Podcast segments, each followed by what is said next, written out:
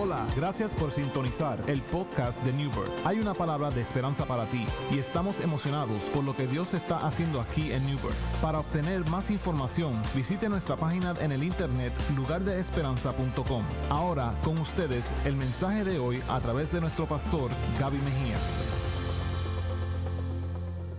Esta mañana vamos a darle clausura a lo que es uh, la serie titulada Más y no, no puedo recapitular porque no tengo el tiempo para hacerlo, pero quiero invitarte a que vaya conmigo al Primera de Samuel capítulo 17, en donde hoy estaremos hablando de unas cosas necesarias para ir hacia más.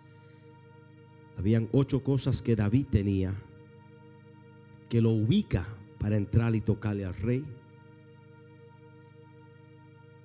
Un hombre que sabía tocar, un hombre prudente en sus palabras, un hombre de guerra, hombre de batalla, prudente en sus palabras. Y el Señor está con él. Fueron ocho cosas que David tenía, que lo, lo, lo catapulta hasta el frente al rey. Luego hablamos la importancia de la, de la unción antes de la asignación. Y el pastor Dwight compartió esa palabra. El domingo pasado compartimos de unas realidades importantes en el proceso hacia más. Y hoy voy a hablar cómo logramos destruir al gigante para entrar en el más que Dios tiene para con nosotros. Y mi primer punto es movernos hacia más va a requerir unas cosas de ti y unas cosas de mí.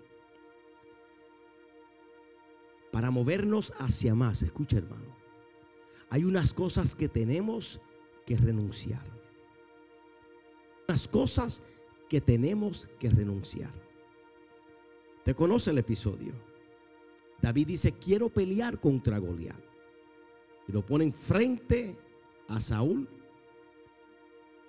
y David renuncia a armadura extranjera. David renuncia la armadura del rey. Y dice, en 1 Samuel 17, Saúl le pide a David que se ponga su armadura si quiere pelear contra el Goliat. Y la Biblia dice, y Saúl vistió a David con sus ropas y puso sobre su cabeza un casco de bronce y le armó de coraza. Y ciñó David su espada sobre sus vestidos y probó a andar, trató de caminar, porque nunca había hecho la prueba. Y dijo David a Saúl, yo no puedo andar con esto, porque nunca lo practiqué. Y David echó de sí aquellas cosas se despojó de esas cosas. Y mira lo que toma David.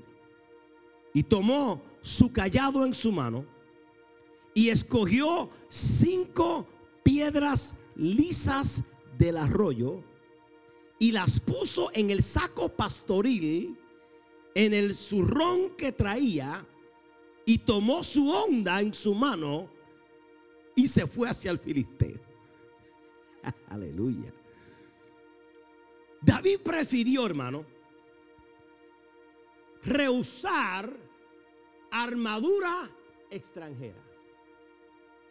David dice, yo, y hermano, y, y para rehusar esto, era un insulto al rey. Porque todo lo que el rey dice es ley, hermano. Todo lo que un rey declara, haz esto, hay que hacerlo, hermano. Y David trata de ocupar y trata de sujetarse a lo que el rey le dice. Sin embargo, David se siente que no está en su lugar, que no, no se siente en su ambiente. Y a raíz de eso, él puede soltar la armadura del rey. Ahora, si David tuviese una armadura apoteósica, no, no, yo no quiero espada, señor rey, porque yo, me inventé una bomba atómica. Pero David rehúsa la armadura del rey para una armadura que tiene menos potencia, que tiene menos impacto, entre comillas, y él rehúsa la armadura del rey para apropiarse de una arma indígena. De una arma anticuada, hermano. Que era una piedra y una onda. Él dice, yo, sé que esta espada, que este casco, que este yelmo, que este escudo, eso es tremendo, pero, pero yo no puedo con eso. Pero hay, hay una arma que yo tengo, quizás esté fuera de moda, quizás esto no se practica hoy en día, pero con esta yo sé pelear. Mira hermano, yo vengo a recordarte en esta mañana y animarte a que no dejes soltar unas cosas que son necesarias en la vida del creyente y por más indígenas que se vean a la luz de la sociedad, usted aférrese a esas cosas. Porque hay unas cosas que no son negociables en el caminar con Dios, hermano. Hay cosas que usted no puede cambiar. Hay cosas que usted no puede transar. Hay cosas que usted no puede hacer el intercambio. David dice, no, no, no, no, no, no. Si yo tengo que soltar esto para agarrar aquello, quédate con aquello. Porque hay cosas que no se pueden cambiar, hermano. ¿Y qué hace David? Él va al arroyo y empezó a buscar, dice la Biblia, unas piedras lisas. El hecho de que dice que son piedras lisas me dice algo. Para que una piedra pierda su, su textura de rústica a una piedra lisa, significa que la piedra tiene que estar o pasar mucho con el agua. El agua cambia la textura de la piedra de algo rústico a algo liso. David dice, yo prefiero buscar cinco piedrecitas que han pasado en el agua que dicho sea de paso, el agua representa el Espíritu Santo. Él dice, hay una cosa que yo quiero. Yo, no, yo, yo sé que tú tienes armadura, tienes escudo, tienes espada. Pero hay una cosa que yo sé que en el agua. Y hermano, y él dice, va al río y va al lugar donde están las piedras. Y ahí comienza a sacar cinco piedras del arroyo. Y hoy yo quiero hablarte de las cinco piedras y que esas cinco piedras representa en la vida del creyente. Que son las cinco cosas que usted no puede negociar en el camino de la vida. Son cinco cosas que usted no puede transar con ella. Son cinco cosas que usted no tiene el lujo de soltarlo. Si usted quiere ir al más de Dios. La primera piedra representa, hermano, la oración. Hermano, la oración no se tranza. Usted no llega a un punto en su vida cristiana donde dice, ya llegué a la cúspide del éxito, no tengo que orar más porque ya yo le texteo a Dios mensaje y él y yo estamos bien. No, hermano. La oración hay que practicarla y hay que vivirla y hay que ejercerla todo el tiempo, hermano. ¿Sabe usted que vivimos en una generación donde la gente no habla con Dios? La gente no conoce a Dios. La gente no sabe cuál es el corazón de Dios. La gente no sabe cuál es el propósito de Dios para con ellos. Pero hoy Dios te dice, si tú quieres tener victoria en contra de tu Goliat, tú necesitas orar. Porque hermano, hay gigantes que solamente se vencen de rodillas. Hay montañas que solamente se vencen postrado a, los pies del maestro. Hay cosas que solamente se van a te van a derribar a la medida con que usted y yo oramos, hermano. Y yo quiero que usted sepa que cuando usted ora hay poder en la oración. Yo quiero que usted sepa, hermano, que cuando usted ora, usted no está orando así al aire. Cuando usted ora, hermano, el Dios del cielo lo está escuchando, hermano. Primera de Juan capítulo 5 verso 14 y 15 dice, y esa es la confianza que tenemos en Él. que si pedimos algunas cosas conforme su voluntad, mira, esa es la, mira la palabra clave, Él nos oye. Y si sabemos que Él nos oye en cualquiera cosa, pidamos, que pidamos, sabemos que tenemos las peticiones que le hayamos hecho. Pero escuche esto, por eso hermano, la oración es tan importante. Porque cuando usted comienza a orar, usted comienza a conocer al Dios al cual usted está orando. Y eso es importante porque mientras más tú conoces al Dios al cual tú le oras, tu oración se convierte en lo que tú sabes que Dios quiere que tú ores. Hay gente, hermano, que viven orando y orando y orando y nunca reciben. Y dice, pero, la Biblia clama a mí y yo te responderé. Pero la Biblia dice que Él te va a dar lo que tú le pidas. No, no. Pero el texto dice, esta es la confianza que tenemos en el que si pedimos alguna cosa conforme a su voluntad ¿Y cómo yo sé cuál es la voluntad de Dios? ¿Cómo yo sé cuáles, cuáles son los deseos de Dios? ¿Cómo yo sé qué es lo que a Dios le gusta en relación con Él?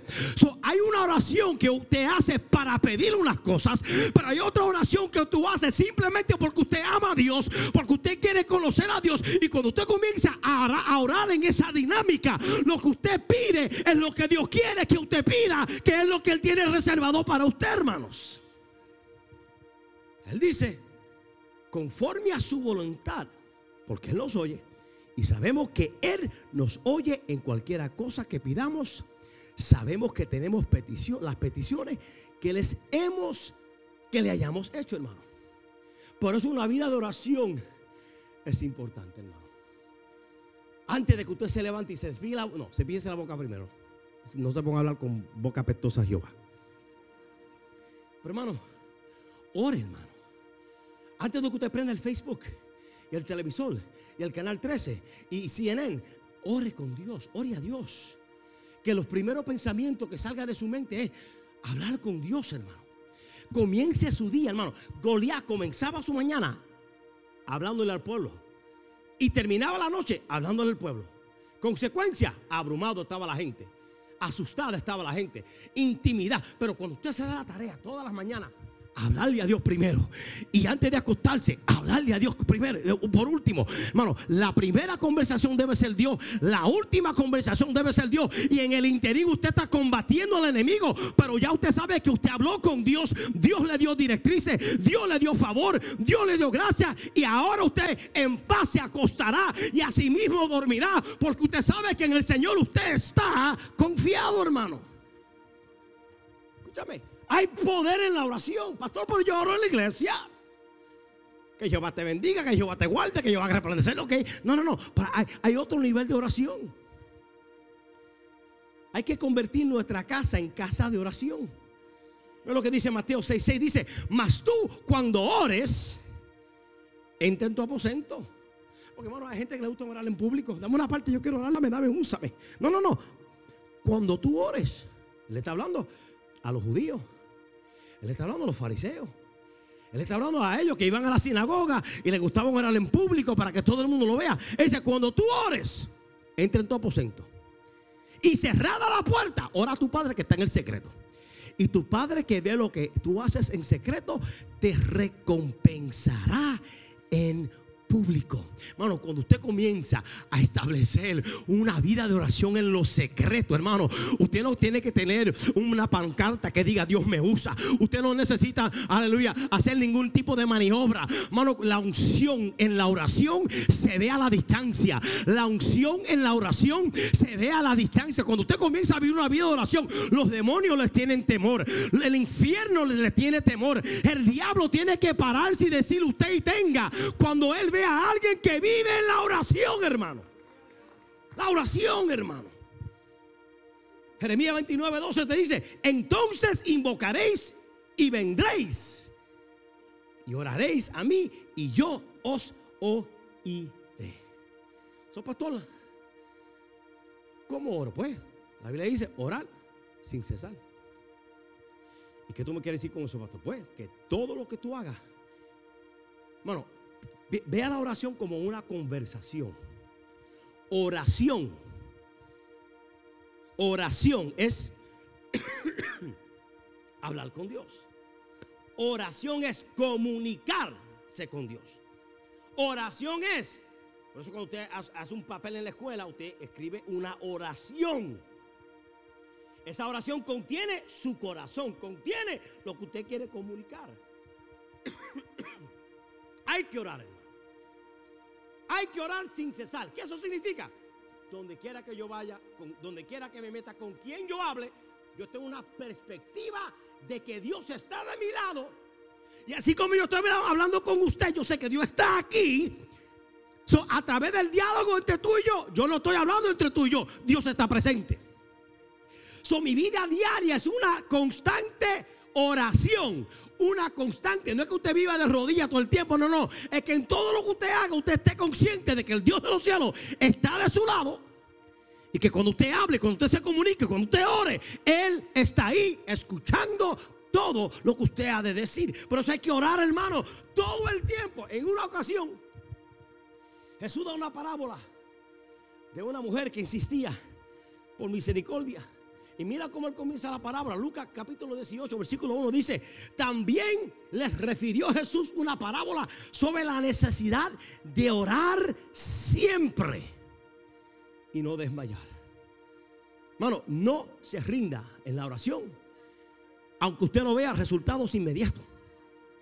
No se rinda en la oración aunque usted está orando y no ve nada, hermano. Daniel estuvo clamando por 21 días para que Dios hiciera algo. ¿Y sabe lo que pasa? Se levantó un espíritu, un, gobierno de Persia. Se levantó terponiéndose. Y David y Daniel orando. Y Daniel clamando. Y Daniel clamando. Y nada pasaba. Y Daniel oraba. Y nada sucedía. Y Daniel, pero ¿qué pasa? Y el ángel le dice, papito, desde que la primera vez que tú oraste, el mensaje estaba llegando. Pero había un principado en Persia que se oponía. Yo quiero que tú sepas que cuando tú oras y no ves resultado, no es que Dios no está orando, es que lo que viene es tan grande que todo el infierno está haciendo oposición. Pero mantente clamando a Jehová, mantente buscando su rostro, porque cuando menos te lo espera, los cielos se abren y Dios opera un milagro en tu vida, hermano.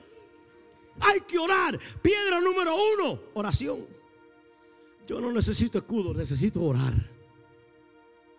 Piedra número dos. Representa la Biblia, hermano. Y esto suena, esto suena anticuado, hermano. Ay, la Biblia. Yo me acuerdo que decían boa.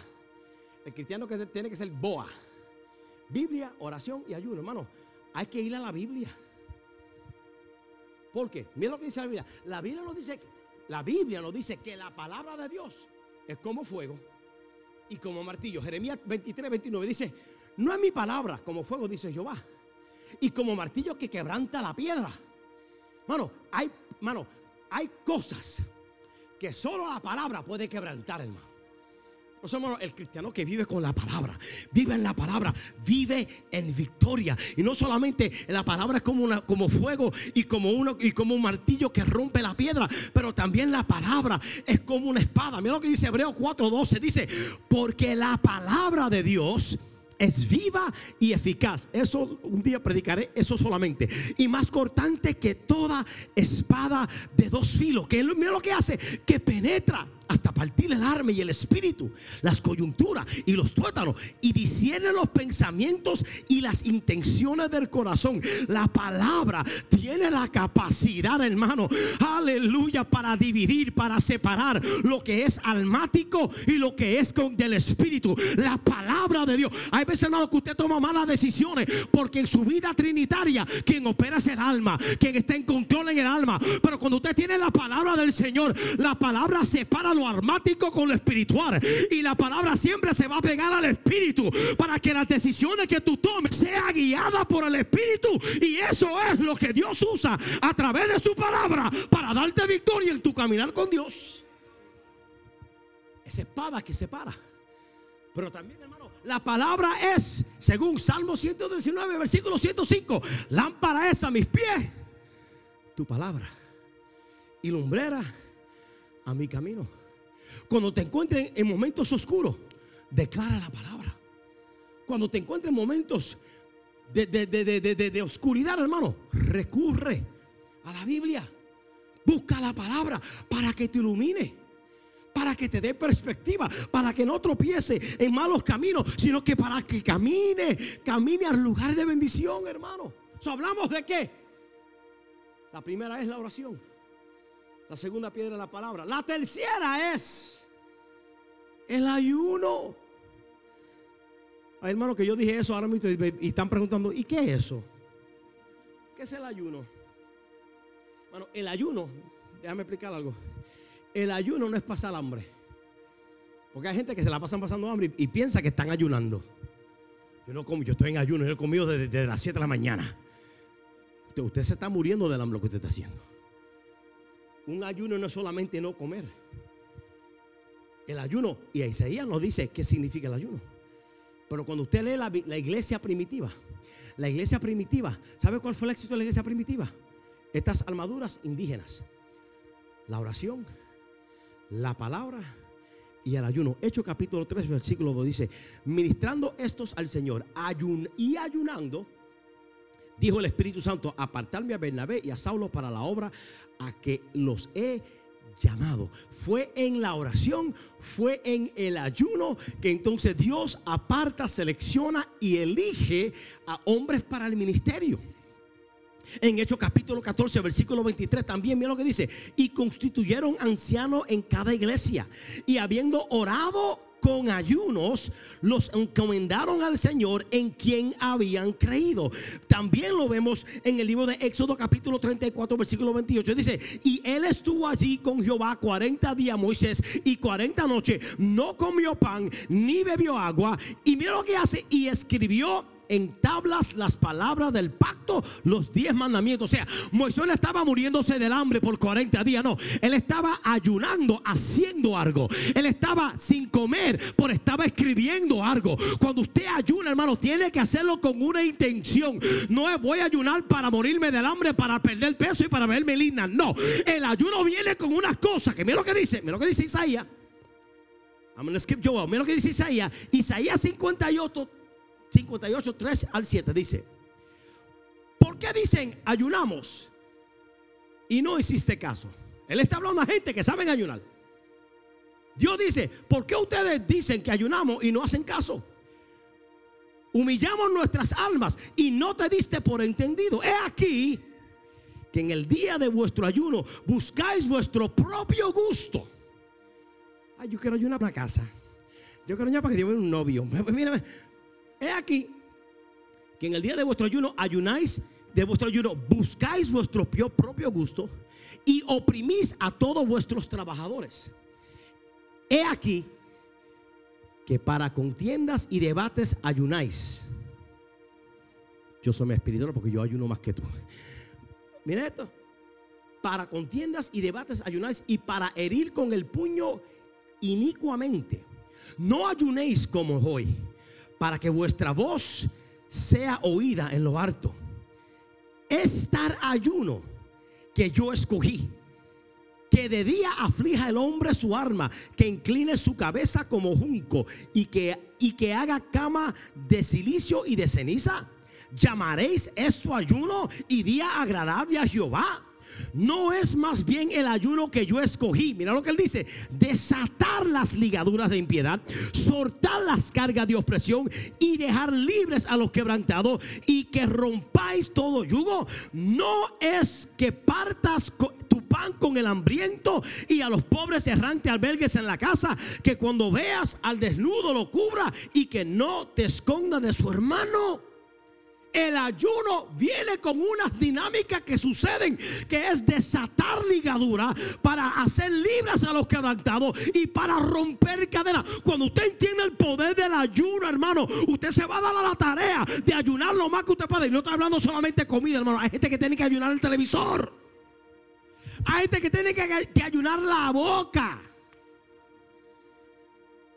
Hay gente que tiene que ayudar, que tiene que ayunar los pensamientos malos que usted tiene. Hay gente que tiene que ayunar las decisiones que tú estás tomando. Y, e Isaías dice, mira, el ayuno que a Dios le agrada es aquel que desata ligadura, que suelta las cargas de opresión, que deja ir a los quebrantados, que bendice a, los, a, los, a, los, a la gente en necesidad, que le da de comer al que no tiene, hermano. Ese es el ayuno que Dios quiere. Eso necesitamos. Si vamos a vencer a Goliat e ir hacia más, necesitamos la oración. Necesitamos la palabra. Necesitamos el ayuno. La cuarta cosa que necesitamos es presencia.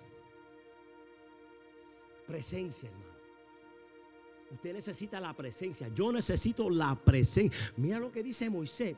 Moisés, el que ayunó 40 días, 40 noches, con las tablas de la, de, la ley en las manos, el que vio fuego y que vio columna y agua hacer la piedra. Mira, mira, lo que dice, mira lo que dice Moisés. Ezequiel 33, 15 dice. Y Moisés respondió: Si tu presencia no ha de ir conmigo, no nos saque de aquí. ¿De a dónde? ¿A dónde estaba Moisés? En el desierto. ¿Hacia dónde Dios lo estaba llevando? A la tierra prometida. Dios le dice, yo prefiero, Moisés dice, yo prefiero quedarme en el desierto y no ir a la tierra prometida sin presencia. Yo prefiero vivir en red, que dicho de paso, nunca entró. Yo prefiero quedarme aquí en el desierto por estar seguro que en este lugar donde el sol es candente, donde la arena se mete en mis ojos, donde la calefacción me está abrumando, prefiero quedarme aquí en tu presencia que estar comiendo de leche de miel y comiendo frutas grandes y tú no estás con nosotros, hermanos. El mejor lugar es el lugar bendecido y de presencia. Usted tiene, tenemos que este año para ir a más, Señor, si tu presencia no está ahí, ahí yo no me meto. A mí me importa quién está ahí, ni que aunque no, no, no, no. Si tú no estás aquí, y mi, hermano, la presencia como un perfume se huele. Usted entra al lugar, aquí no huele a presencia, aquí lo que huele a bochinche. Aquí lo que huele a división, aquí lo que huele a odio. Porque cuando la presencia, hermano, la presencia de Dios entra en un lugar. Oh my God. Hace dos lunes atrás estaban orando. Tres lunes atrás estaban orando. El pastor Dwight estaba dirigiendo la oración. Y hay una unción, una presencia tan apoteósica.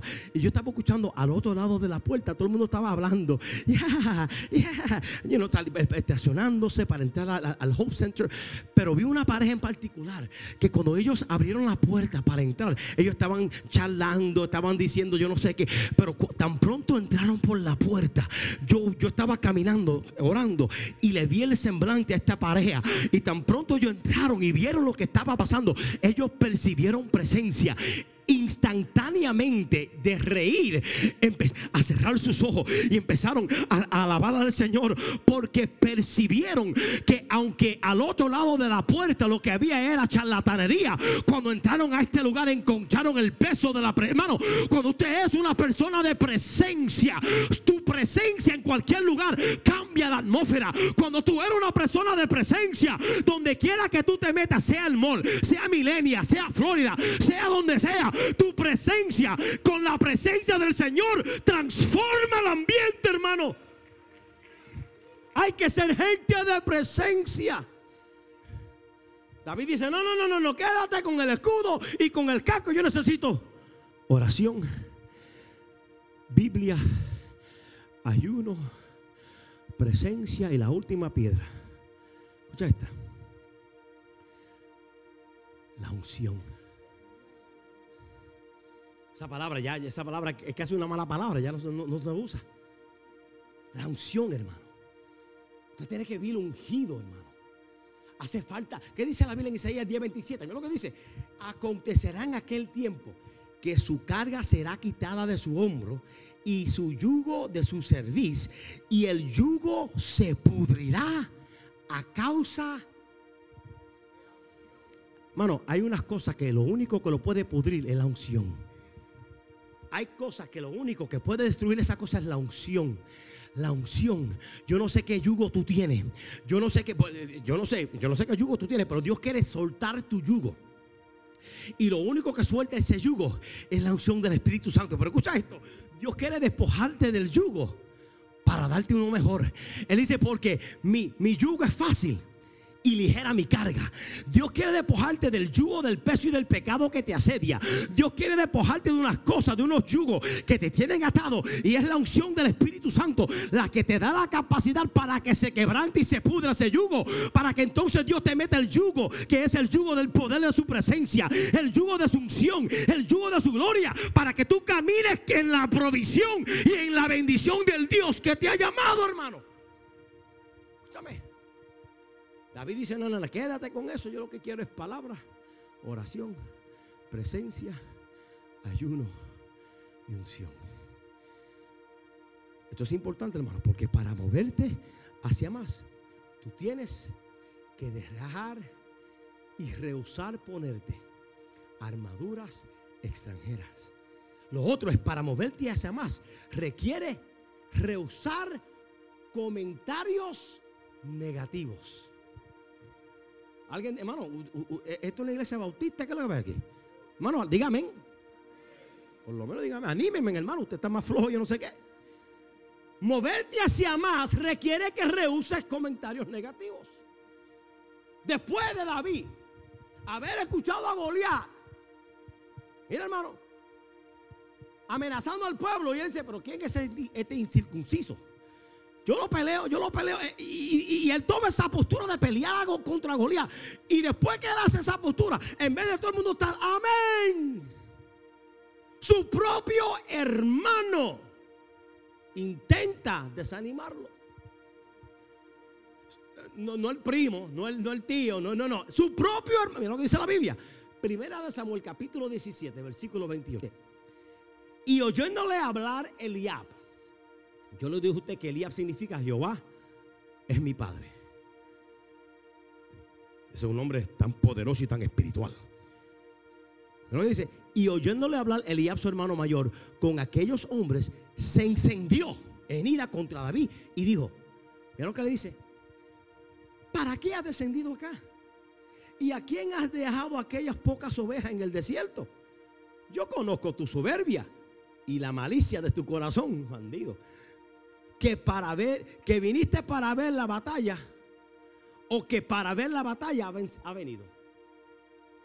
¿A dónde está la humillación? Está en la frase que él dice, ¿para qué has descendido acá? ¿Y a quién has dejado? Mira lo que dice, las pocas ovejas. Esa frase de pocas ovejas es como decir, chicos, ¿qué, tú haces aquí? Si lo tuyo es bregar con las ovejitas, esa, vete para allá. O sea, eso de pocas ovejas. Lo que le está diciendo a David es que tú no eres de gente de guerra. Lo tuyo es bregar con, ovejitas. Vete para allá, vete para allá. No, no, no estés por acá. ¿Qué tú haces aquí? Y, su propio hermano está enfatizándole a David, recordándole que la tarea que él tiene es una tarea pequeña. Que la tarea que él tiene es insignificante. Que la tarea que tiene no tiene mucho peso. Que esto es para los grandes. Lo tuyo es con las ovejitas pequeñas. Aleluya. Esa palabra poca él la está usando para degradar a David, para desanimar a David, diciéndole a David, tú no cualificas para estar aquí con nosotros en la guerra. En otras palabras, tu asignación con aquellas cosas pequeñas es donde debe de estar. Vuelve a otra vez. Yo vengo a decirte, el que tiene oración, el que tiene palabra, el que tiene ayuno, el que tiene presencia y el que tiene unción, no se intimida por lo que la gente le diga. Él va a seguir caminando porque hay más que le espera, hermano. Aquellos que viven en más no se dejan llevar por los comentarios negativos. Pero los que no viven en más, todo lo que la gente le dice, con eso se van. Pero los que viven en más se quedan ahí. No se mueven, sino que permanecen para siempre. Mira, hermana, y, y esto es importante. El que tú perseveres en modo de oposición y negatividad. Porque esa, esa etapa es la que te va a preparar para una mayor amenaza. Si tú no puedes contrarrestar el ataque de tu hermano que tú haces aquí con las pocas ovejas, mucho menos va a poder contrarrestar el ataque de Goliat. Por eso tú no te puedes rendir ante las pruebas pequeñas. Por eso tú no te puedes rendir. Tú no vas a ganar una batalla a menos que no pelee la pelea primero. La pelea te lleva a la batalla. La batalla te lleva a la guerra.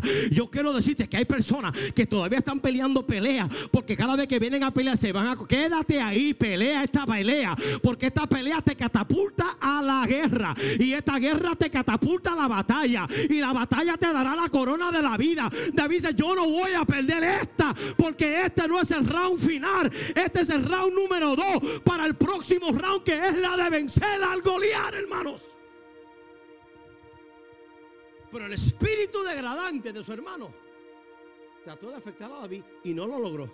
Porque el que vive con unción, el que vive con presencia, el que vive con palabra, el que vive en ayuno, hermano, no se deja amedrentar. Escúchame, hermano. Pero antes de David pelear a Goliat, él tuvo que vencer sus emociones. Él tuvo que vencer sus temores. Él tuvo que sobrepasar la preocupación de lo que otros estaban diciendo en contra de él. Él tuvo que vencer el menosprecio de sus hermanos y los comentarios de Saúl.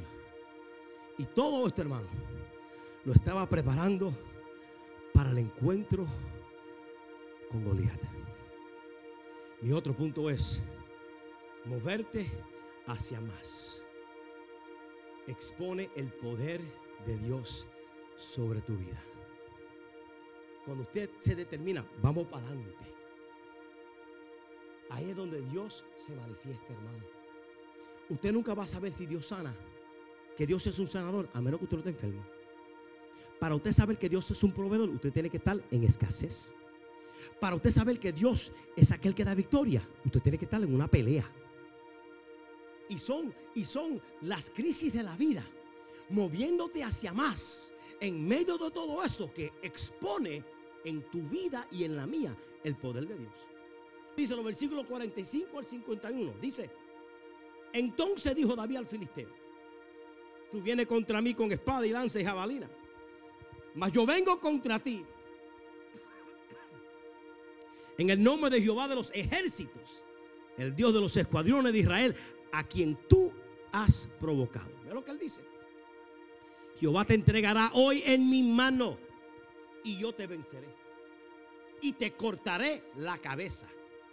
Y daré hoy los cuerpos de los filisteos a las aves del cielo y a las bestias de la tierra. Y toda la tierra sabrá que hay Dios en Israel. Y sabrá toda esta congregación que Jehová nos salva con espada y con lanza. Porque de Jehová es la batalla y Él os entregará en nuestras manos. Mira esto. Y aconteció que cuando el filisteo se levantó y echó a andar para ir al encuentro de David, David se dio prisa y corrió la línea de batalla contra el filisteo. Y metiendo David su mano en la bolsa, tomó de allí una piedra y la tiró con la onda e hirió al filisteo en la frente. Y la piedra quedó clavada en la frente y cayó sobre su rostro en tierra. Así venció David al filisteo con onda y piedra, con armaduras indígenas, e hirió al filisteo y lo mató sin tener David en espada en su mano. Luego corrió David y se puso sobre el filisteo y tomando la espada de él, sacándola de su vaina, era dominicano el hombre, lo acabó de matar. Y le cortó con ella la cabeza. Y cuando los filisteos vieron a su paladín muerto, huyeron. Mira, hermano, e ir hacia más va a requerir fe de usted, hermano. Fue en fe que David ve al Goliat y profetiza. Fue en fe que David vio a Goliat y comenzó a profetizar y le dijo, hoy yo te voy a matar a ti. Fue en fe. Él era grande, David era pequeño. Él tenía espada, David tenía piedra. Él tenía escudo, David tenía una onda. Pero él profetizó a su gigante y le dijo, hoy tú te mueres. Él profetizó. Él dijo lo que iba a suceder antes de suceder. Tú tienes que, yo tengo que aprender a declarar unas cosas, aunque no la veas como dice la Biblia. Es pues la fe, la certeza de lo que se espera y la convicción de lo que no se ve. Y aunque no lo veo, lo creo. Fue en fe que David corre hacia Goliat. En fe profetizó. Segundo, en fe corrió hacia Goliat. Goliat. Mira esto, hermano, mira esto, mira esto. ¿Para qué? ¿Por qué él corrió hacia Goliat? Para cumplir lo que él acaba de declarar. Porque, hermano, la fe sin obra es muerta. Hay gente que se la pasa creyendo, yo creo, y yo creo, y yo creo. ¿Y qué tú estás haciendo? Yo creo que Dios va a abrir la puerta. Y yo creo que Dios, va, va, a abrir puerta. Y yo creo que va a venir el rompimiento financiero. ¿Y qué tú estás haciendo? David no solamente profetizó en fe, sino que accionó en fe. Cogió lo que dijo y empezó a correr. Esto lo tumbo yo hoy. La fe en David lo lleva a profetizar. En fe, David corre hacia Goliat. En fe, David depende de Dios y de su arsenal. Oración, Biblia, presencia, unción y ayuno. ¿Cuál fue el resultado de su fe? Victoria. ¿Qué fue lo que mató a Goliat? ¿Sabe lo que mató a Goliat? Armas indígenas. David mata a Goliat con una onda y con una piedra. Con algo tan insignificante, pero tan poderoso. Y cuando dice la Biblia que David coge la piedra, mete en la onda, le suelta, dice el texto, que la piedra se le quedó clavada en la frente. Y dice el texto, la postura de, de Goliat al caer, mira cómo cae al Goliat. La Biblia dice que Goliat cayó, cayó de frente. En otras palabras, Goliat cayó así, de frente. Está lo que se llama la ley del momento. La ley del momento es, si yo te empujo, se supone que tú no caigas para frente, sino que tú caigas para atrás. La ley del momento es todo, toda cosa que tú tiras contra otra cosa, el impacto de la velocidad y el peso de esa cosa causa que uno... Pero en este caso, Goliat no cae hacia atrás, Goliat cae hacia el frente. Y dice la Biblia que cayó de frente al suelo. Ahora, ¿por qué? Porque la postura de Goliat una postura de postrarse y de adorar al Dios de David. Cuando usted vive la vida en oración, en la Biblia, en la palabra, en la unción y en presencia, todo Goliat que venga y se levante contra usted, tendrá que eventualmente, esa prueba por más grande que sea, eventualmente tendrá que postrarse y reconocer el señorío del Dios que usted sirve. Por eso, hermano, no se intimide por más grande que sea su Goliat. Usted sigue creyendo a Dios y camina en fe y pujanza y tome posesión de lo que Dios le ha prometido, porque aquel gigante tendrás que darle gloria a Dios. Esa enfermedad le va a dar gloria a Dios. Esa escasez le va a dar gloria a Dios. Ese problema le va a dar gloria a Dios. Por eso, hermano, David le dice a Saúl, yo no quiero tu escudo, yo no quiero tu espada. Porque hay unas cosas para el que, el que persevera hasta el fin, hermano Víctor hay unas cosas que Dios no las da en la batalla. David pudo venir preparado, escudo, casco, yelmo, escudo, preparado. Pero hay unas cosas que Dios dice, no, no, no, no, no te prepares. Tú crees. Y tú mantente en oración, en el espíritu, en la palabra, en ayuno, en unción y presencia. Olvida, porque hermano, hermano, fue en la batalla que David logra coger la espada de Goliat. Si Goliat, si David entra a la pelea con la espada de Saúl, no se iba a ir con la espada de Goliat. Hay unas armaduras que Dios te va a dar a ti. No antes de que entres a la pelea. Pero en medio de la pelea, es ahí donde Dios te va a dar la espada del Espíritu. En medio de la pelea, Dios te va a dar el escudo de la fe. En medio de la pelea, hay unas cosas que Dios te va a dar mientras tú estás luchando. Hay unas cosas que Dios te va a dar en medio del dolor. Por eso Dios te dice, no te vayas a correr. Pelea la buena batalla de la fe. Porque en la pelea te voy a dar la espada.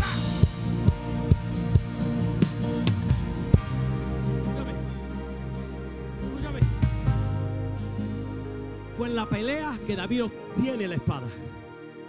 Usted no puede temer la pelea. Porque en la pelea vienen unos galardones. En la pelea vienen unos premios. Por eso fue que David no se pudo poner las armas de Saúl. Porque Dios le tenía una arma mucho más mayor. Dios le tenía una armadura mucho más fuerte.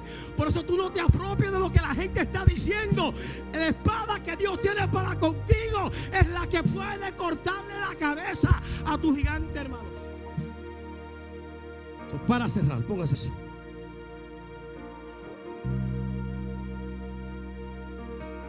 David le corta la cabeza al Goliat. Ay, bendito, rompí la espada. David le corta la cabeza al Goliat le agarra la cabeza con la mano. Y el resultado de eso fue victoria contra los filisteos. En ese año nosotros vamos hacia más. Y hay varias cosas que yo voy a hacer y con esto cerramos. Yo quiero que hoy cada uno de ustedes, uno por familia, porque no tengo mucho, cuando yo le indique, usted venga y busque una piedra. Usted la va a poner en su, en su oficina, en su, en su armario, no sé dónde, en su carro, para un recordatorio de que lo único que tú necesitas para vencer al enemigo son las armaduras indígenas, oración, palabra, ayuno, presencia y unción. Algo tan pequeño destruyó a un hombre tan grande. Pero antes de que venga a buscar esa piedra, quiero que tú sepas que hoy Dios quiere llevarte hacia más. Él quiere que nosotros como iglesia venzamos, podamos vencer los gigantes. Porque hay un reto que Dios tiene para con nosotros. ¿Qué estamos creyendo para este año 2019, hermano? Nosotros estamos creyendo a Dios para más. Y más en inglés es more y es un acróstico de cuatro palabras que es mantener nuestro enfoque en Dios, la M. La O, overcome, vencer nuestros gigantes. La R, rely, de depender en Dios y las armas indígenas que Él nos ha dado. Y la E, expect o expectativa, en anticipación del milagro y la victoria que Dios nos ha de dar. Esperamos que este mensaje te haya inspirado. Como lugar de esperanza, nuestra iglesia está comprometida a alcanzar a nuestra comunidad. Si deseas más información sobre New Birth, visita nuestra página en el internet lugardeesperanza.com.